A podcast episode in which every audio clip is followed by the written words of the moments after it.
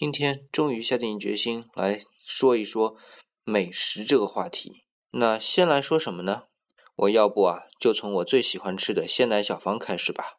鲜奶小方其实就是奶油蛋糕，上面的奶油呢是鲜奶做的，然后下面的蛋糕胚呢分成两层，中间呢也用薄薄的一层鲜奶油啊隔一层，隔一下。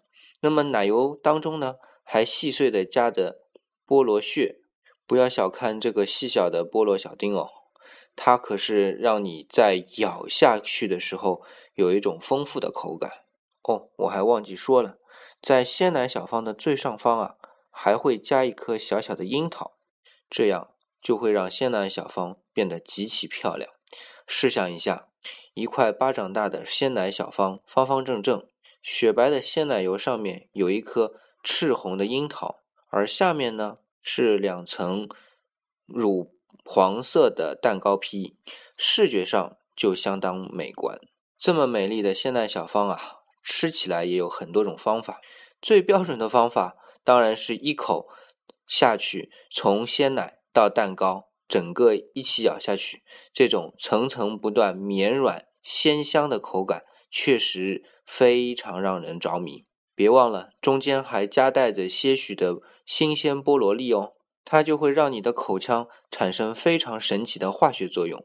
清淡香甜的奶油，松软细腻的蛋糕胚。和活泼的菠萝粒，很容易让人幻想是一位穿着白纱的少女，有着曼妙的身材和爽朗欢乐的性格，还有那种冲你回眸一笑的感觉。那是因为回味中还有淡淡的樱桃香啊。那如果是一层一层的向下吃呢？那又是另外一种风味了。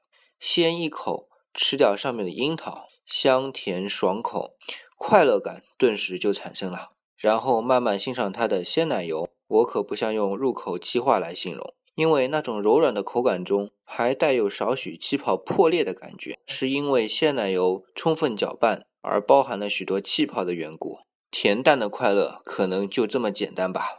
再接下来就是松软的蛋糕，对，就是松软两个字，我也不用曲里拐弯的去找什么很美丽的词去形容它，就是松软。如果你是上下两层蛋糕一起吃的话，中间的菠萝粒就会给你带来阳光的感觉。